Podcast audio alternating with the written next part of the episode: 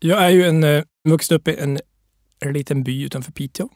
Och eh, min eh, stora dröm är att bosätta mig i Bangladesh. Där jag verkar och jobbar med våra två bolag. Och eh, jag har på en tid om 37 år tagit mig hela vägen ner från Piteå till Härnösand.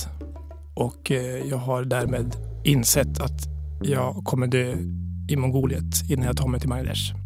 Men eh, det är ändå en dröm jag har. Välkommen till Slow Fashion, en podcast om hållbart mode. Jag heter Johanna Nilsson och jag är författare, influencer och föreläsare med fokus på just hållbart mode. Det här är podden som vill inspirera och peppa till en mer hållbar garderob och modeindustri och snackar då såväl problem som lösningar i textilindustrin. Ge ny kunskap, problematisera och fördjupa helt enkelt. Och idag så har jag med mig Anders Sandlund. Hej! Hej hej! Vi ska prata läder. Yes, kul. Varför ska vi prata läder med just dig? Snabb introduktion. Yes, jag är fjärde generationen eh, familjeföretagare som har jobbat med läder då i drygt 100 år. Och eh, vi har då dels en verksamhet i Sverige och en verksamhet även i Bangladesh. Så i Sverige är det Bölebyns garveri Det stämmer. och i Bangladesh Sandlund Hussein. Precis. Och eh, ja, läder är ju ett ämne som är väldigt spännande av väldigt många olika skäl. Jag tänker att vi ska inte prata så mycket om djuretik. Vi kommer gå in på det lite grann. Yes. Just det här läder, vara eller inte vara. Vi har gjort ett avsnitt redan om som heter vegan som handlar just mer om, om just den aspekten av. Eh, men vi ska framförallt prata om miljöpåverkan kopplat till läder. Tänker jag. Och också lära oss mer om detta material. För det pratas ju mycket om med naturmaterial eller att läder skulle vara naturligt och att då är det väldigt bra. Ska Mm. säga, för olika saker. Vi har ju det mycket i skor och väskor och så här. Men det behöver ju absolut inte vara speciellt bra. Och nu pratar jag såklart om kromgarvat läder. Precis. Nej, men jag tror att det är väl så i, i den, den tid vi lever idag eh, så tror jag om man ska se det, Eh, om man ska zooma ut lite grann så tror jag att när det kommer till allt material så tror jag att det finns, eh, det är svårt att vara svart eller vit. Det finns både fördelar och nackdelar. Och jag tror någonstans att eh, man måste nog alltid ha, man måste alltid ha med sig det in när man går in och tittar på det här. Framförallt när man tittar på någon form av livscykelanalys, miljöpåverkan och även hur man konsumerar det egentligen. Så att jag- tycker någonstans att övergripande så, så är det väl där eh, man kan ha en, en, en, en ja, någon form av reflektion över hur, det ser ut. Eh, Men sen så specifikt då så det är klart att jag som har vuxit upp med det och, och har, kan väl propagera för det. Men, men självklart så ser jag också och har ju sett eh, många baksidor också av hela industrin. Man säger väl också, jag tänker, vi ska börja med lite så tekniskt kring läder, tänker jag, bara så att vi vet vad vi pratar om. Och det är också det här just med material, att Mm. upplever jag att vi, vi vet inte så mycket om material som konsument ofta. Det är någonting man liksom, man, lärt, man har hört att man ska välja bra kvalitet och man har hört, man har hört massa saker, Mm. men vad exakt är, är vad? Så jag tänkte, vi pratar läder så snackar vi om att det finns två olika sätt att garva läder. Vi börjar där. Mm. Vad är att garva läder? Ja, alltså väldigt kort så kan man, ju, så kan man säga att man, det, det handlar om att omvandla rå hud Eh, till läder. Alltså det är en form av konserveringsprocess eh, och för att kunna använda lädret då, att göra det mjukt och beständigt. Eh, det, det är väl den korta, korta sammanfattningen av det. Och, och som du är inne på då så idag då så, så råder det väl två eh, stora eh, tillverkningsprocesser kan man väl säga. Dels är det kromgarvningen som är den absoluta betydande, 90 procent har jag hört. 90 procent. Och sen så har du då vegetabil garvning. Sen finns det förstås även andra eh, metoder då, som faller kanske under eh, vegetabil garvning och även då en annan, annan eh, kemikalier, då, syntetiska eh, ämnen då, som man kan använda. Men, men de två stora, eller den, den stora är ju krom förstås och sen så har du vegetabil garvning i någon form av modern industriell skala. Och hur, om vi pratar kromgarvning då till exempel. Vad, hur, hur, funkar, hur funkar det? Ja, alltså det man kan säga generellt så är det så att, att, att garvningen innehåller olika steg och, och ska man då ställa det mot vegetabilgarvningen så är det framförallt i själva garvningsprocessen där det skiljer sig åt. Va? Eh, man använder alltså, eh, man använder alltså kromsalter då som, som garvningsämne då istället för vegetabilier. Så det är väl egentligen den, den stora eh, skillnaden just i, i det förfarandet. Sen de andra stegen är ju, de skiljer sig inte så mycket åt. Då. Och med krom då pratar vi, det är ju en metall yes. som man bryter, gruvbrytning. Det är också en väldigt giftig mm. metall. Har mycket stora konsekvenser liksom när man, vad ska man säga, har hand om den här. Mm. Eh, och kanske också att det garvas, vi ska prata lite mer om det och din koppling till Bangladesh, men att det också garvas på platser där man kanske inte har så himla mycket slutna system Nej. eller den typen av eller miljö eh, lagstiftning överhuvudtaget. Så. Mm. Men om vi då pratar om nat- eh, vegetabilisk garvning, bara så att vi förstår. Vad är det man använder från, vad är det för vegetabilier vi pratar om? Eh, ja, det, om man tittar då i, återigen i, i, den moderna garveriindustrin så är det framförallt mimosa och cobracho som är två olika trädslag då, som de använder. Och det är alltså ett pulveriserad eh, bark det är ju tanninerna som är själva garvämnet och som innehåller i det här, i det här pulvret. Då. Och, eh, så det är väl de två, två, två stora slagen och det är ju framförallt koncentrationen av tanniner som är högst då, och därmed då blir det mest effektivt. Och då lägger man eh, huden, eller man ska säga, i Exakt, precis. Alltså, det är ju, när man väl kommer till själva stadiet då är det dags för, för, för garvning så innebär det att man, då, man, då, man lägger då hudarna i en trumma eller en valk som snurrar. Och därmed också då vatten och de här tanninerna och garvämnena. Som sen då har till uppgift att penetrera huden och eh, in i huden och på något sätt ja, stärka eller räta ut fiber, fiberstrukturerna från någonting som ser ut som något eh, trollhår till, till räta fiberstrukturer. Då. Så, så, det är egentligen processen av att, att eh, när du har förberett huden så, så kör du en valk tillsammans med vatten då och, och de här tanninerna, garvämnena. Då. Och det är egentligen det är samma effekt man får oavsett om man använder krom eller? Ja, precis. Alltså det, det, det skiljer sig lite grann då. alltså man kan ju, om man ska bara backa bandet, va, så, så kromgarvningen slog väl igenom i början av 1900-talet. Det hade ju med hela kemiindustrin då som växte fram tidigare, att man kunde börja applicera det här då i själva garvningen. Då. Och eh, fördelen var ju förstås att det var billigare och mycket snabbare.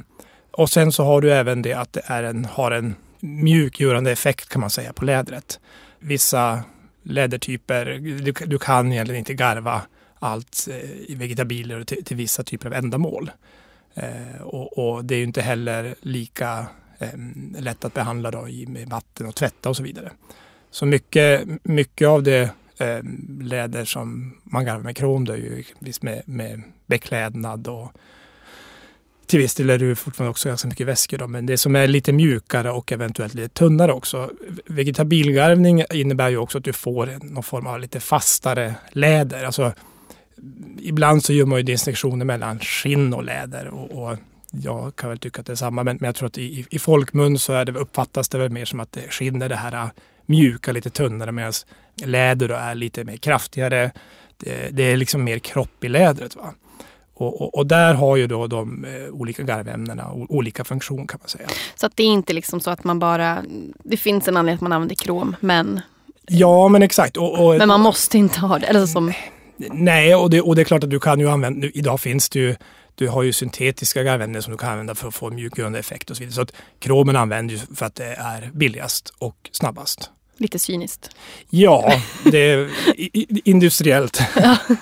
Men sen har man ju hört begreppet naturgarvat också.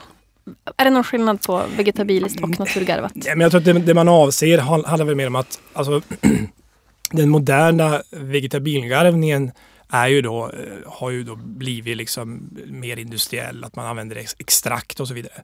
Eh, naturgarvning refererar väl kanske mer till att man använder Ja, som i, i fallet i, uppe i Böle där vi garvar läder så är det bark, alltså det är barkbitar. Eh, och, och eh, det finns ju väldigt mycket som, som, eh, som innehåller tannin. Eh, och, och, även samerna har ju gjort naturgarv nu, garvat med sälj och, och vide och så vidare. Så, att, så att då har du egentligen bara lagt eh, huden tillsammans i, i vatten och eh, vilken bark du nu har tillgänglig. Va? Och så har det legat där. Va? Så, att, så det är nog det som kanske var hänröst till den traditionella naturgarvningen. Och, och, den, den gör sig fortfarande idag. Den har gjorts under jag menar, garveriindustrin eller näringen är ju ett av världens äldsta yrken. Så det har ju funnits sedan urminnes tider. Va? Men, men det är klart att då har man gjort det man har tagit hand om, om djuret som man då har nedfällt och, och naturligtvis tagit hand om skinnet. Mm. Så det, det, är svårt att göra i industriell skala. Så att och då är det mer veget, därför man använder begreppet vegetabilisk ja, garvning om man typ köper ett par skor eller exakt. så. Ja men då är jag med. Om vi pratar olika kvaliteter då. Eh, för att tänk just, det finns begrepp som full grain till exempel. Hur, Ja, det, det, är väl också ett, ett, någon form av eh, eh, rangordning då på de olika typer av läder som finns. Eh, det, det, finns då något som är så, så top grain då, vilket syftar till att eh, själva ytskiktet på, på huden, alltså narven då, att den är obehandlad. Det vill säga att du har, som i full grain så innebär det att man, man gör ingenting med narven utan den är helt obehandlad, det vill säga att du du ser eh, ja, naturliga läkta ärr och så vidare. Det finns skiftningar i lädret. Va? Så att om djuret har fått ett myggbett ja, så syns det kanske? Liksom en reva från något ja. och, och, och, insektsangrepp och så vidare. Så, så det syns det och vilket jag tycker då är liksom, alltså full grain är ju egentligen det, det är ju det finaste, det är den finaste kvaliteten du kan ha då. Därför att oftast därför att det är svårare att få fram förstås felfritt inom situationstecken beroende mm. på hur man värderar det. Men sen så är det ju det, det mesta förstås är ju också att man då korrigerar den här narven genom att man då polerar, blästrar kan man säga, narven. Ibland så pass mycket att du nästan tar bort det här själva ytskiktet eh, för att få en mer slät yta och sen så färgar du på det. Va? Det kan ju vara att, att ibland så kan man uppleva att läder känns väldigt plastigt. Och eh, då kan det ju vara så att dels att man har då liksom tagit bort själva ytan på lädret eh, och färgat på då med pigment. Eh, eller så kanske ännu mer vanligt att man då använt den andra delen av huden. För det är nämligen så i den här garvningsprocessen så klyver man huden. Så du får en ovandel där du har då så att säga den här narven och så får du en då som spalten. Då. Och den används ju ofta felaktigt som läder. Du har två baksidor kan man säga. Och sen så lägger du på, då färgar du på en yta som då känns som, ska känna, upplevas som, som ytskikt eller läder. Då. Men full grain är att man har hela då har du, båda två, eller? Ja, ja då, då har du båda delarna och, och framförallt att ovandelen då, mm. den fina delen så att säga, den, den är obehandlad. Men är det här någon kvalitetsaspekt också för mig som konsument? Ja, men det är det absolut. Du får ett, ett starkare beständigare läder förstås. Eh, det är den ena delen. Den andra delen är också det att, att eh, det lever ju, det är ett levande material det, det, det säger sig själv lite grann att om du då liksom har ett, ett relativt dött material som du då, där du lägger på en yta va, så kommer inte det hålla. Och jag menar, mycket av det här handlar om, om eh, kanske lite fåfängligt, det vill säga blir, blir den liksom fulare med åren så eh, tror jag inte man är så, tycker det är så kul att gå och bära omkring på den. Snarare tvärtom när du använder ett fullgrain läder där väskorna blir bara vackrare och vackrare. Om man tar hand om dem så är det förstås så att öka livslängden på själva produkten. Och ta hand om, då pratar vi typ smörja in och... Smörja in den framför allt. Mm. Eh, och, och, det är klart att man eh, ja, blir den smutsig så tvättar man den. Jag fick tips från en skomakare att man ska tänka med läder lite som man gör med sin egen, eftersom det är hud. Ja. Tänka på samma sätt. Att här, om du inte använder handkräm när det, så blir du, så spräck, spricker det. Liksom. Absolut. Och att det är lite den samma behöver, sak. Den behöver också få gå på spa ibland. Ja. Eh. Men på tal, om, på tal om läder då. Jag tänkte mm. bara, vi måste ändå prata lite grann om det här med men sagt, man pratar ofta om att läder är något fint och så. Men jag mm. kan ändå, jag använder ju själv läder. Mm. Eh, och så här, jag är vegetarian och det pratade de också i podden som handlar om veganism. Men, men, där har jag ju tänkt någon typ av kvalitetsaspekt. Att det finns en viss problematik kring veganläder oftast. Att det kanske är gjort på, mycket gjort på olja mm. och den mm. typen av. Så då har jag som ändå gjort en avvägning och att jag tänker då ja, men vegetabilgarvat självklart. Mm. Eh, mm. men också att när jag väl köper något så ska jag ha det i i evighet. Mm, mm. Eh, och att verkligen se till att ta hand om det. Så att, och kanske välja bort de här lite fåniga detaljerna. Mm. Så det som, där det inte finns en funktion, typ men läderlapp på jeans eller eh, någon liten dragkedjetagg. ja. Medan kanske då skor eller eh, ja, men, jag har ju en ryggsäck från, från er, från Sonnetan mm. Design. Men jag har ju, tänker ju också att jag ska ha den här ryggsäcken typ resten av livet. Ja, eh, ja liksom vad, har du någonting att skicka med där, hur man kan tänka? Nej, men jag, jag, jag Det kanske är svårt som du säljer läder. Nej, men, men alltså, nej, men jag, som, som, jag sa så jag tror att jag har en rätt, jag tror jag har en rätt nykter syn på mm. när det kommer generellt till hållbarhet. Återigen, det finns ing, alltså för mig är det aldrig svart eller vitt. Jag skulle aldrig stå och säga att men, läder, det, det finns bara läder är absolut bästa. Jag ser absolut fördelar med det. Eh, samtidigt som man också måste se vad, vad finns det för nackdelar med det. Och, och någonstans tycker jag att min min personliga eh, drivkraft handlar väl, i mitt företagande handlar väldigt mycket om att visa att det är lönsamt att ta ansvar. Och, och, och med det så tror jag att det handlar lite om att alltså, det finns liksom inga genvägar du kan ta, utan du måste ha en ganska öppen syn på vad, vad, vad är det bästa vi kan göra. Och jag menar, det är klart jag har vuxit upp, vi har ju hållit på med läder i över hundra år och vi driver ju faktiskt ett, idag ett av förmodligen världens liksom mest miljövänliga processer för att göra läder i Sverige. Va? Eh, vilket vi tar med oss. Men, men jag håller med om att, att det är klart att tittar du på, eh, för det är ju, det är ju, i slutändan blir det ju produkter av läder och, och tittar du på någon form av beständighet, att man kan ha den länge, så absolut. Så kvalitet är liksom så, en... så kvalitet absolut. Och då, och då kommer man in på vegetabilgarvat, återigen som jag sa tidigare, att oftast så har du ett läder som är lite kraftigare, som kommer hålla bättre. Att jämföra med ja, vissa ganska mjuka, tunna handväskor som kommer, alltså det kommer till slut att nötas upp. Eh, och det är klart att har du ett, ett, ett läder som är lite tjockare så, så klarar det mer helt enkelt. Eh, så, så, så, helt klart så har, ju det, eh, så har ju det ett inslag tycker jag av kvalitetsaspekt att en, en, en väska som är med, med ett bra, med ett rätt läder och som är konstruerad eh, för att hålla ett helt liv. Eller om den går sönder, går att reparera.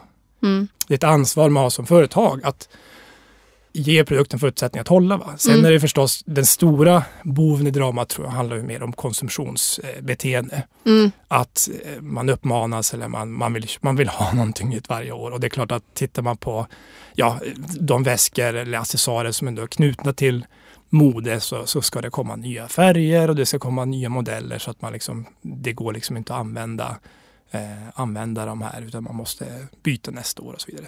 Så, att, så det hänger ju ihop också tror jag med, förutom, förutom kvaliteten och, och funktionen, så har det också lite med stil att göra. Mm. Alltså det är ju också, ska man ju inte förringa, att, att, tillverka då väskor som, som håller över tid stilmässigt också. Mm. Så det gäller att ta med alla de här variablerna. Absolut. Liksom. absolut. Mm.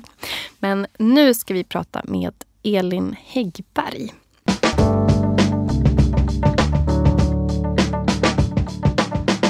Hej Elin! Hej! Man känner kanske igen din röst från att du var med som gäst i det, mitt allra, allra första poddavsnitt som handlade om beteende. Just det. Det var ju ganska många avsnitt sen, så jag tänkte att det har gått nästan ett år också. Vi ska följa upp det här lite grann, tänkte jag. Mm. Vad har hänt och hur tänker du kring garderob och hållbarhet idag? Nej, men det har väl gått, eh, bara gått ännu längre, eller vad ska säga. Det har gått vidare. Eh, jag har verkligen liksom eh, kommit in i det här nya köpbeteendet. Och eh, idag så ja, har jag verkligen en helt annan relation till hur jag handlar kläder än vad jag hade innan. Eh, jag, för det första så köper jag väldigt lite nya kläder generellt. Jag använder det jag har liksom. Och jag har gjort väldigt mycket övervägda köp, även fast jag har köpt second hand det mesta, så har jag verkligen funderat länge på vad jag vill ha och letat efter det under lång tid tills jag hittade det som som jag letar efter. Och det har gjort att min garderob har ju typ aldrig varit bättre. Nu har jag ju kläder i garderoben som passar ihop och som jag vill ha och som jag trivs i, som jag verkligen har köpt med omtanke. Och det har gjort jättestor skillnad. Du pratade ju i det första avsnittet som heter beteende om att du hade varit en passa-påare. Att du hade samlat, köpt grejer på rea och passat på när det var billigt och sådär. Men att det var liksom den eh, du hade redan påbörjat den resan då, att liksom sluta med det och börja upptäcka liksom second hand och så. Men det låter ju som att du har även minskat second hand-konsumtionen. Ja, jag hade, i början hade jag det ganska mycket som en snuttefilt liksom. För att jag fortfarande ville shoppa, eller man hade så här liksom. Men ju mer jag, bättre jag blev på det här med att verkligen tänka efter vad jag ville ha och få in det här flow-tänket så började jag faktiskt också shoppa lite mindre på second hand också för jag vill inte ha en massa saker i garderoben som jag inte älskar och som jag inte eh, känner att äh, det här vill jag verkligen, verkligen ha. Så jag har blivit mycket mer selektiv med vad som får komma in helt enkelt.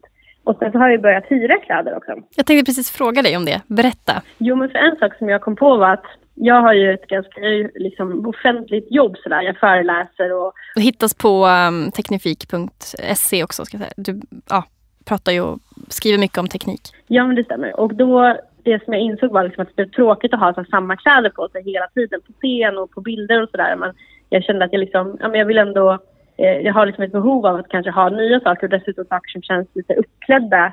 Eh, men samtidigt då som jag vill byta ofta. Och då har jag börjat med ett eh, klädbibliotek på nätet som jag är medlem i. Där jag får fyra plagg i månaden och sen så eh, får man byta varje månad liksom, eh, nya plagg. Och det har verkligen gjort jättestor skillnad. Visst är det Something Borrowed? Ja, men precis. Something ja. Borrowed heter det. Det känns som att sitta i en e-shop och handla liksom. Men, eh, men du hyr och sen vänder du tillbaka och de har verkligen ordnat systemet på ett himla smidigt sätt med så här, en väska som man skickar och man får liksom retursedeln med. Så det är otroligt lätt när man ska byta. Jag bara går till mitt så här, ombud som ligger precis på andra sidan gatan för mig. Och så skickar jag tillbaka och så får jag nya kläder. Så det har verkligen ja, det har knutit ihop hela säcken för mig. Eh, så nu kan jag både få nytt liksom, ofta, vilket känns helt sjukt att jag får liksom, nya kläder varje månad samtidigt som jag inte köper något nytt helt enkelt. Och du behöver inte hantera det där som ska ut heller på något sätt. Du vet ju vad, vad du ska göra av det så att säga. Ja, det har gjort eh, hela skillnaden faktiskt. Vad intressant och spännande. Eh, jag ska bara säga också att om man är lite peppad på att läsa mer om Something Borrowed så um, finns ju de på min lista med hållbara shoppingtips som man hittar på min, på min blogg också tillsammans med massa andra som jag tycker är duktiga då på, på hållbarhet och har lite spännande koncept och så. Men Elin, eh, vad känner du, har du liksom något nästa steg sådär eller har du, har du fått någon input på att du har influerat någon i din närhet eller? Ja, men det tror jag är många. Jag vet till exempel när jag började prata mycket om det här med material som jag blev helt trött på i början. Att jag gick och kände på allting och gick och läste på alla lappar och sen naturmaterial. Sånt. Det har jag liksom, vet jag många som har också börjat tänka mycket mer på eh, efter att jag började prata om det. Och eh, absolut att eh, folk i min närhet, min man till exempel, eh, också börjat tänka annorlunda. Till exempel har han skickat iväg kläder på lagning från Reformera som var med i det första avsnittet också. Så eh, och vi liksom har, ja, men vi har börjat ställa om ganska mycket liksom kring det där. Eh, och verkligen tänka just att jag tänker över varje köp och verkligen läsa på och liksom, ja men vara mer medveten helt enkelt med vad man köper. Så det har verkligen eh, Ja men det tycker jag, det sånt sprider sig ju liksom. För det pratade vi lite grann om i det avsnittet, att du upplevde det som lite, ja men det är lätt att tänka att det är lite jobbigt. Eh, men det låter ju som att du idag tycker att det är ganska enkelt. Ja, men verkligen. Det, det kändes jobbigt och det jobbiga var väl egentligen att ändra beteendet. Nu när jag väl har kommit in i det här så är det ju inte jobbigt alls och det är väldigt kul. Eh, jag har nog aldrig liksom brytt mig så mycket om, om kläder som jag gör nu på ett konstigt sätt.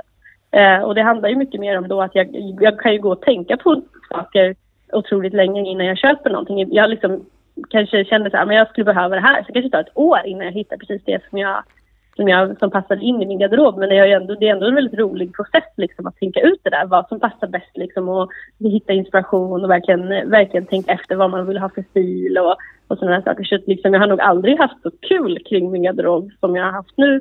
Samtidigt som det är ingen utmaning längre. att liksom, Det är inte någonting som jag måste kämpa med för nu faller det sig väldigt naturligt. Liksom. Vad spännande att höra. Tack snälla Elin för att jag fick låna dig i några minuter. Inga problem.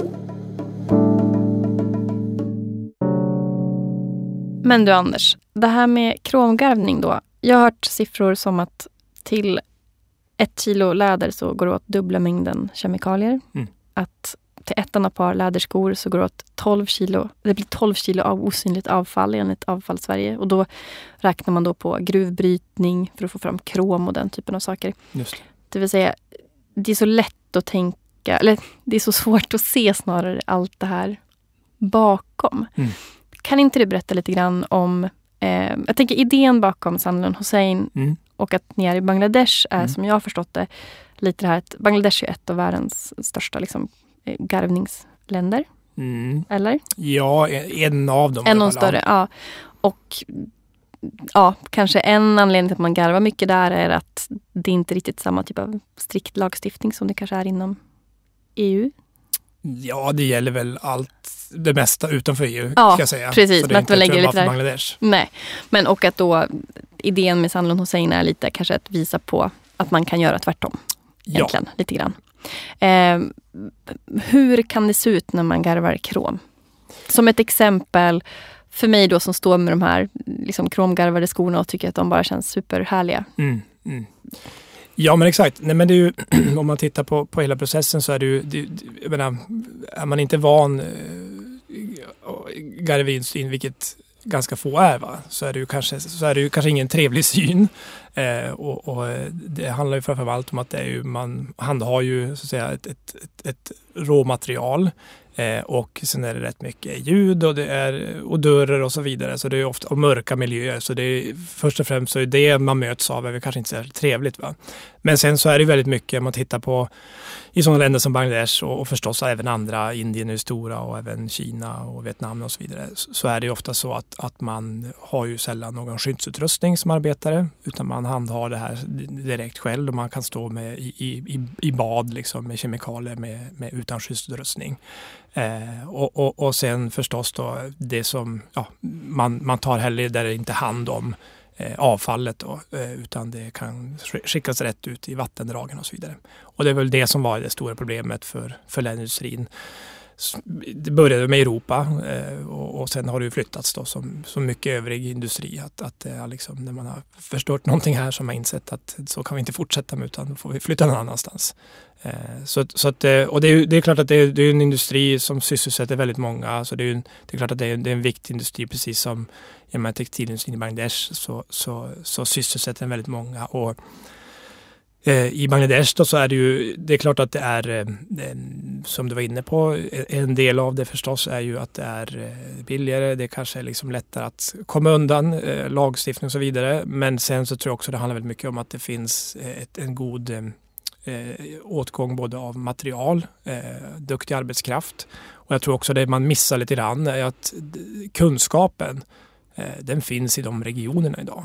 Den finns inte längre i, i, i Europa till viss del. Alltså det, bara i Bangladesh så har de ett antal eh, lärosäten för att utbilda garveritekniker och så vidare. Och det hittar du knappt i Europa längre. Så jag tror också att det, det finns en, eh, men precis som textilindustrin, hur den har utvecklats i Bangladesh, va, så, så blir den bättre och bättre. Och med det förhoppningsvis kommer också miljöhanterandet oftast som, som krav och så vidare. Så det finns alltid ja, det finns mm. olika aspekter att se det. Men hur, eh, hur liksom, eh, jag tänker Fair Action, den föreningen säger ju också till exempel att ja, men det är inte alls ovanligt att man får som anställd inom krongarvningsindustrin att man får cancer, luftvägsproblem, mm. hudsjukdomar, ö, mm. ö, ögonirritation, mm. den typen av... Är det liksom är det något unikt eller är det så det ser ut? Ja, så, så ser det väl ut. Alltså, jag, menar, jag, jag tror också att om man tittar på Bangladesh då, så har ju eh, den tidigare garveriindustrin var ju samlad inne i Dhaka, eh, i Hajaribad, där det låg ungefär 150 garverier på en väldigt liten yta. Och det är klart att eh, jag tror att det blir lätt att pinpointa också. Det är lätt att ta upp som exempel att kolla hur dåligt det är. Men, men självklart så är det ju, den industrin är, skiljer sig inte i, men det finns ju stora delar i Indien också. Du har haft sådana industrier där de har liksom förstört en hel flod och så vidare. Så det är liksom ingenting unikt utan så, så ser det ut givet att man inte använder skyddsutrustning. Och gör man bara det va, så, så kan du faktiskt lösa ut en del av problemen. Framförallt de här som direkt påverkar människor. Och det är ju inte svårt. Det är ju, handlar ju mer om en förståelse eh, och, och, och, och eh, ja, en vilja hos, hos ägarna, framför, alltså de, de, som faktiskt driver de här bolagen, att det är viktigt. Va? Eh, så att, så att det går ju att åtgärda till viss del, eh, åtminstone förbättra, va? med ganska små medel. Va? Men sen överlag det förstås att även ta hand om, inte bara sina anställda, utan även hel, allt avfall och så vidare. Det är en större fråga. Jag tänker att det är lite, det här går ju, det är samma typ av egentligen problematik som man pratar om textilindustrin mm. överlag. Att där det finns liksom ett enormt konsumtionsdriv bakom det här. Att vi, liksom, vi konsumerar mer och mer. Vi mm. ser också att konsumtionen ökar överlag mm. i världen mm. just för att fler och fler liksom tar sig ur fattigdom och så, mm. vilket är bra. Men mm. det gör ju, ja, vi konsumerar ju och vi har någon slags förväntning på att det ska vara lo ganska låga priser och mm. en typ av tillgänglighet och så. Och då är det klart att man då tummar man ju på mycket saker. Jag tänker att där är väl kromgarvning också, som du sa, att det är både billigt och snabbt. Mm.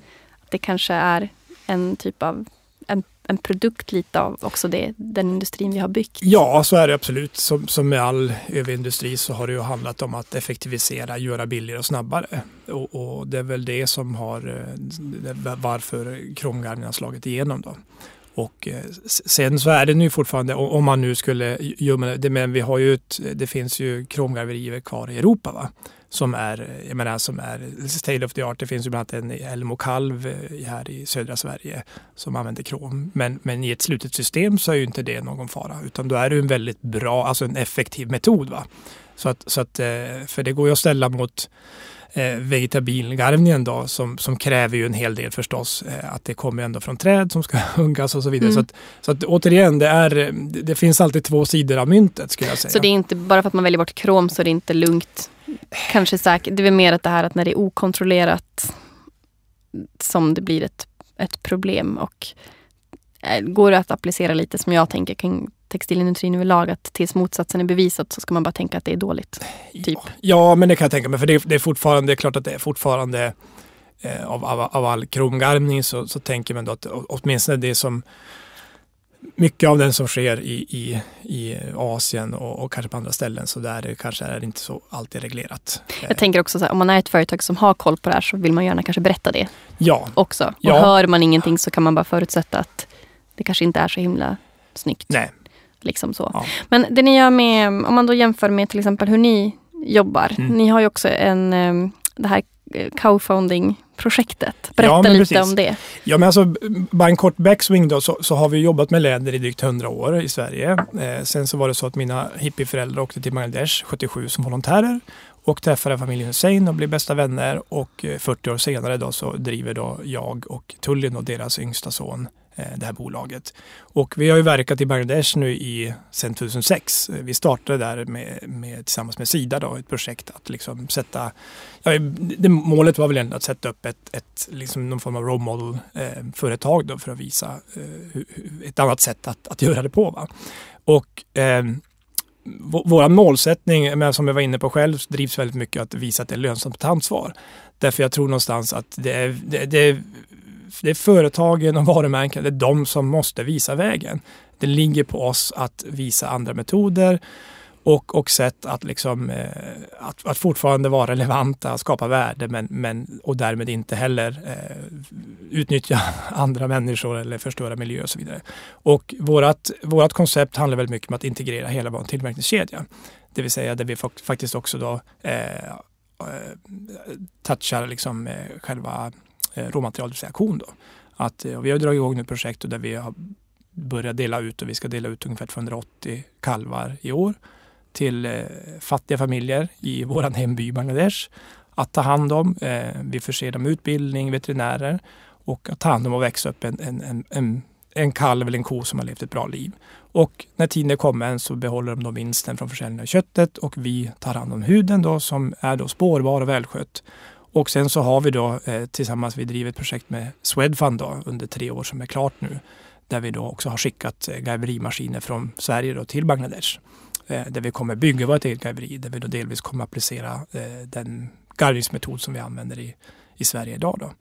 Och, och, och sen då från det lädret då göra eh, fina väskor som håller både kvalitet och i stil.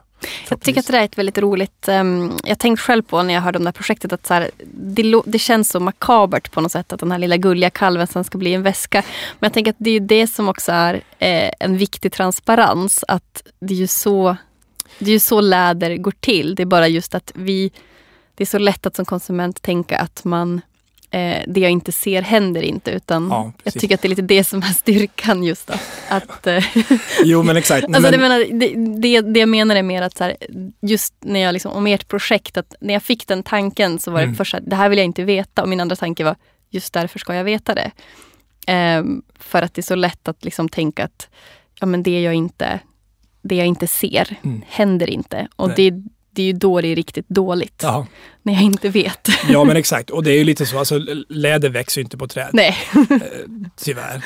Och det är men att om man också på något sätt har den förståelsen ja. då kommer man tillbaka lite till där vi var i början. Att man kanske också ska tänka när är det relevant? Mm. Att det är inte liksom, ja men och lite, du pratar om konsumtionsmönster, mm. att oavsett vad vi liksom rör oss om, att faktiskt också fundera på vad är liksom kostnaden för det här? Mm. Alltså för mig är det kanske bara ett par skor eller det kanske bara är en t-shirt. Mm. men vad, vi måste på något sätt så börja prata om riktigt värde och mm. riktiga mm. kostnader. Liksom. Och då har man en transparens så blir det också tydligt att jag tänker att när man då ser den här spårbarheten så blir det också tydligt varför jag måste ha min väska i 30 år. Mm, mm. För att, ja. Ja, men absolut. Jag tror som, som med allt, eh, där kläder är ett bra exempel, det är ju väldigt få som vet liksom, allt jobb som ligger bakom en vanlig t-shirt i Mm. bomull. Och, och, och skulle man kanske skulle man själv besöka och förstå allt, så- alltså, så- så att mycket handlar om den kunskapen som man kanske inte har idag. Man vet liksom inte hur det går till och, och bara det, alltså kunskap föder någon form av förståelse. Eh, och, och förhoppningsvis i förlängningen någon form av eh, beteendeförändring. Eh, och, och så är det klart också med i det här fallet. Sen, sen tycker jag någonstans att nej, det är ju så eh, och som jag eh, anför, för mig är det aldrig svart eller vitt utan på något sätt så handlar det om att jag försöker ha en approach som man eh, i- vid varje givet läge tror är bäst. Va?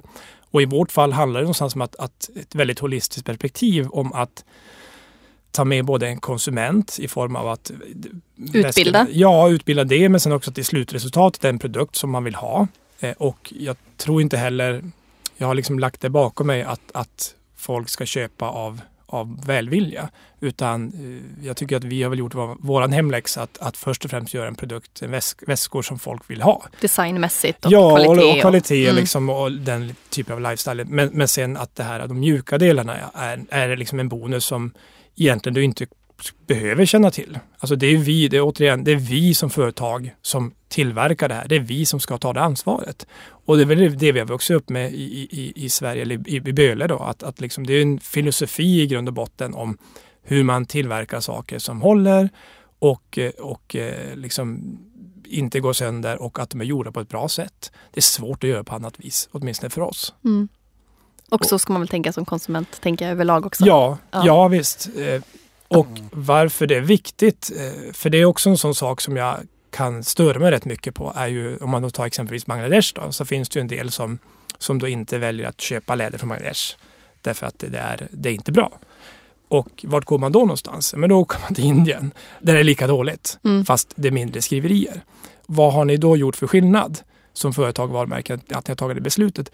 Det, det absolut bästa man kan göra, det är att på plats förändra. För lämnar man dem bara vind för våg och går någon annanstans. Det finns ju de också, alltså paralleller som växer fram nu i textilindustrin. Va? Att man, nej men vi tillverkar inte i Asien, vi tillverkar i Europa. Jaha, så hur går det för alla dem då som, som nu vi har skapat en industri för? Ska vi flytta allting? Utan att på plats förändra och i vårt fall faktiskt skapa ett, visa på ett exempel som i förlängningen när vi är klara med det här kommer vara världens hållbaraste process för läder. Från en liten by i Bangladesh. Mm. Och att det är skalbart. Att skala impact, det är liksom bara en Mm. långsiktiga vision. Först då så kan vi på något sätt visa att jo men det går. Eh, om man har liksom viljan och, och att det handlar om att tänka om lite grann. Också som konsument då, tänka att för det är också en sån här dilemma-grej att så här, jag tänker att där också verkligen vara aktiv mot företag. Att Mm. både då berätta vart man inte handlar och varför man inte gör det. Mm. Eh, men också då att aktivt stötta dem som, som gör bättre. Så att säga. Det blir liksom inte Ja, å ena sidan finns det de som menar att jag kan fortsätta handla, det spelar ingen roll vad lilla jag gör. Mm. Eh, Mm. Och så de som man kanske bojkottar helt. Men jag tror att Mm. Jag tyck, tror ju mycket på att man tar såna pengar Mm. ifrån någonting. Men att man ändå aktivt parallellt jobbar med att förklara varför och visa på goda exempel och Mm.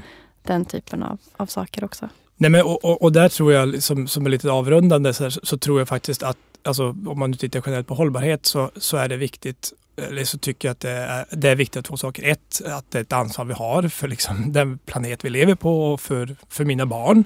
Eh, är vi övertygade om. Men sen också att det är faktiskt en, det är en möjlighet. Mm. Och, och det förvånar mig lite grann att det inte är fler företag som har, ja, man kanske har förstått det, men definitivt inte agerar på det. Och det är du lite inne på där att, att faktiskt det, det finns en enorm möjlighet idag för, för helt nya uppstickare att göra rätt från början, det vill säga små eh, företag som är väldigt värderingsdrivna och, och helt klart att, att, att välja att stötta dem kommer på något sätt tror jag visa vägen och att då kanske de stora jättarna börjar eh, inse att det håller på att hända någonting. Tack snälla Anders för Tack att du var du med. ha. Tack. Du har lyssnat på Slow Fashion-podden. Får jättegärna betygsätta den i din poddapp om du vill att fler ska hitta den. Även då såklart dela vidare det här och tidigare avsnitt. Du hittar mig på slowfashion.nu och på Johanna NSV på Instagram. Och vi hörs snart igen.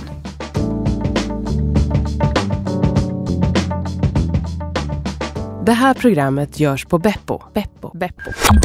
Beppo. Beppo. Beppo.se